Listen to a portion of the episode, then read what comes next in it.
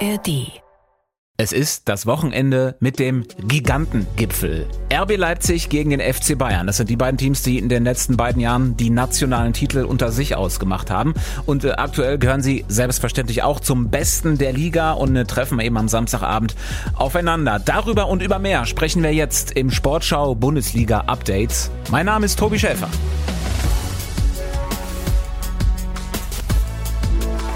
Hallo und herzlich willkommen. Seid gegrüßt zum Warm-up vor dem sechsten Spieltag in der Fußball-Bundesliga. Wir gucken auf das Wichtigste vom anstehenden Wochenende und bei mir sind der Sportschau-Moderatorin Lisa Tellers und Sportschau-Reporter Holger Dahl. Ich grüße euch. Hallo. Tag zusammen. Bevor wir zum Topspiel Leipzig gegen Bayern am Samstagabend kommen, gucken wir erstmal auf den Samstagnachmittag, denn das ist der Samstagnachmittag der Krisenclubs. Ähm, sperrige Überschrift, aber vielleicht nennt man es einfach so, denn erstmal haben wir Union Berlin mit drei Bundesliga-Pleiten in Folge in Heidenheim. Wir haben Gladbach mit erst zwei Punkten in Bochum. Wir haben Köln mit erst einem Punkt gegen Stuttgart und wir haben den letzten Mainz gegen Leverkusen. Und gehen es mal der Reihe nach durch fangen an mit Heidenheim gegen Union. Holger, du guckst so skeptisch. Ist in Ordnung. ja, das ist alles in Ordnung. Ich habe kurz überlegt, wann nennt er denn Darmstadt? Aber klar, die, das ist keine, keine echte negative Überraschung, ne? dass die da unten drin stecken. Das überrascht jetzt niemanden. Und die spielen auch nicht Samstagnachmittag. Ah, ah alles klar. Guck mal, du kennst den Spielplan. Das ist schon mal eine gute Voraussetzung. Also Heidenheim gegen Union. Ich finde, Heidenheim kann sich was ausrechnen. Genauso viele Tore wie Union geschossen. Äh, und bei der Anzahl der Torschüsse und der Qualität der Chancen sind sie sogar besser. Und Union hat aktuell einfach zu viele Widerstände. Klar, das große Ding ist die Champions League im Hinterkopf mit dem Duell gegen Real. Ich glaube, dass das vor- und nachgewirkt hat.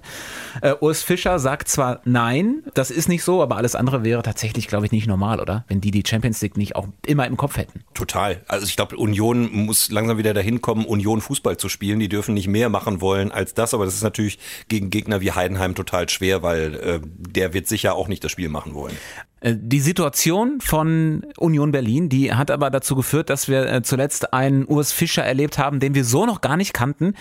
Der wurde ein bisschen ungemütlich, weil ihm da äh, zuletzt was gefehlt hatte. Keine Basics, eine Nichtleistung.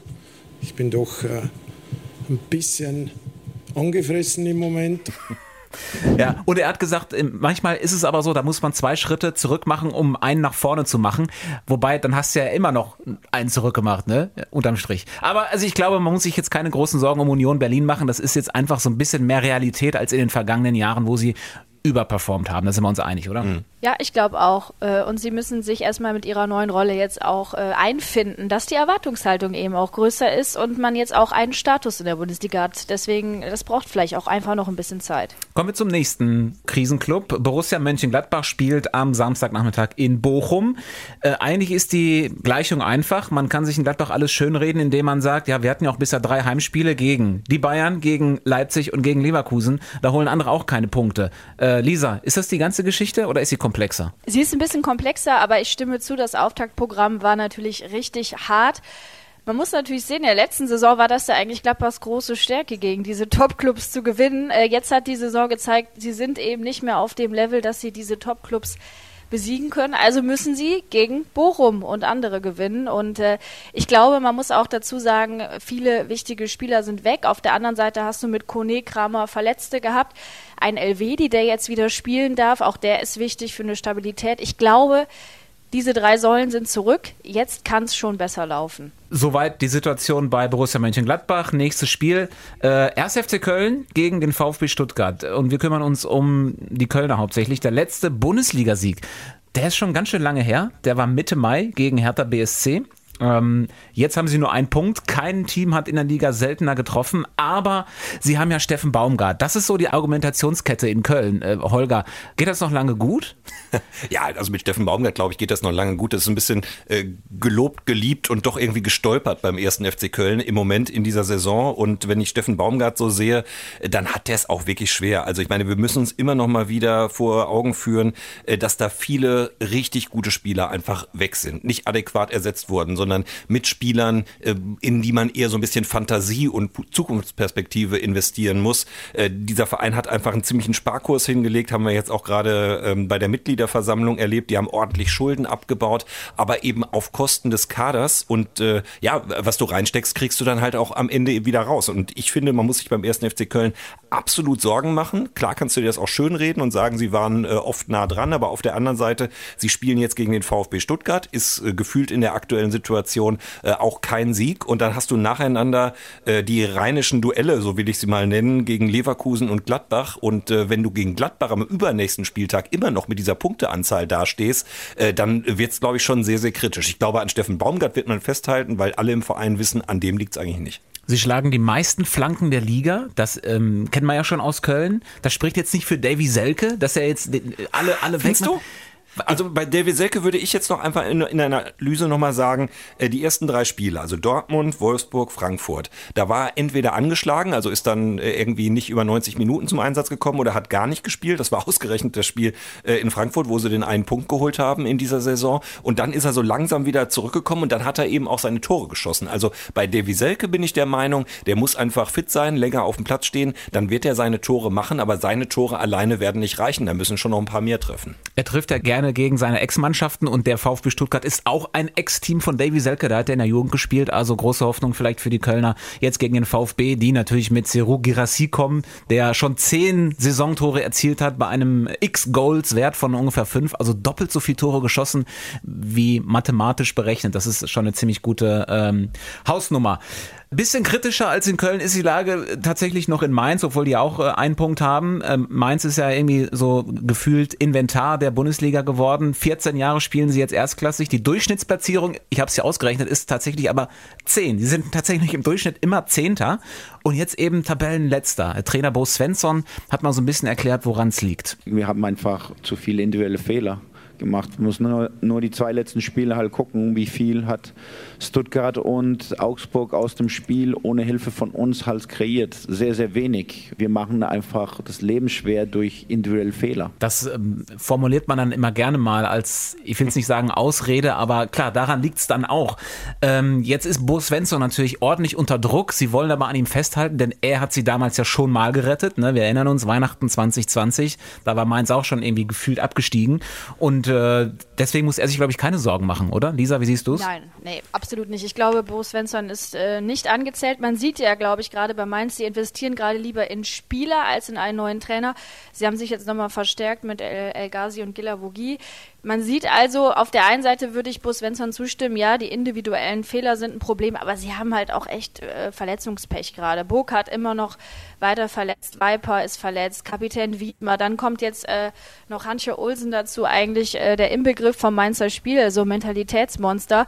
Und wenn die halt eben wegbrechen, dann hat halt eben auch Mainz ein Problem. Und ich glaube, dass sie halt jetzt einfach so ein bisschen wieder zusammenfinden müssen, diese Situation annehmen müssen. Äh, hinten in der Abwehr, die Dreierkette muss jetzt sich irgendwie mal einruckeln und einfinden. Sie müssen, glaube ich, wieder mehr zum Mainzer Spiel auch zurückfinden. Also dieses äh, Mentalität, diese Kompaktheit, was sie immer ausgezeichnet hat, das fehlt im Moment so ein bisschen. Wenn sie das wieder zusammenkriegen, dann sieht's glaube ich, auch in Mainz besser aus. Tja, und vorne müsste Ajok vielleicht auch wieder so ein bisschen in Form kommen.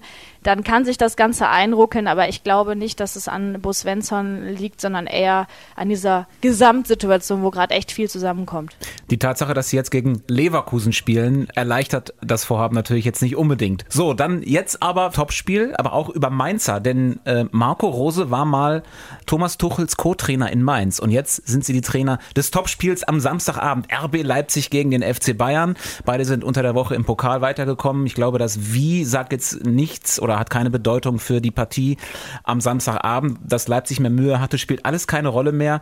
Das wird ein absolutes Top-Duell. Leipzig ist nur ein Punkt hinter den Bayern und äh, unser Reporter Thomas Kunze, der sagt, warum RB eine Chance hat. Also es ist schon allen auf der Bühnenwiese klar, dass die Bayern gerade ganz gut unterwegs sind und in Leipzig wissen sie auch, dass ihnen mit Olmo und Orban zwei Säulenheilige im Kader fehlen, aber trotzdem haben sie die letzten sechs Pflichtspiele gewonnen und sie haben auch die beiden letzten Pflichtspiele gegen die Bayern gewonnen, letzte Rückrunde und dann auch noch den Supercup. Also auch da gibt es Leipziger Erfahrungswerte und Sie haben mit Xavi, der auch wirklich nur so genannt werden will, also nicht Xavi Simon, sondern nur Xavi, also mit diesem jungen Niederländer einen weiteren Unterschiedsspieler, der sich perfekt in die gut ausbalancierte Mannschaft von Marco Rose reingepuzzelt hat. Für mich sind die Bayern zwar leichter Favorit, aber eben auch mit großem Potenzial zum Stolpern in Leipzig. Ja, die Bayern eigentlich gefühlt aber schon ohne Schwachstelle aktuell. Holger, ja, oder? also die Bayern natürlich super gut drauf, irgendwie mit der mit der dritten Reihe sozusagen in Münster angetreten und äh, ich bin äh, mir irgendwie auch noch mal ganz gespannt ähm, über die oder auf die Rolle von Leon Goretzka. Ne? Also der hat jetzt Innenverteidiger gespielt äh, gegen Münster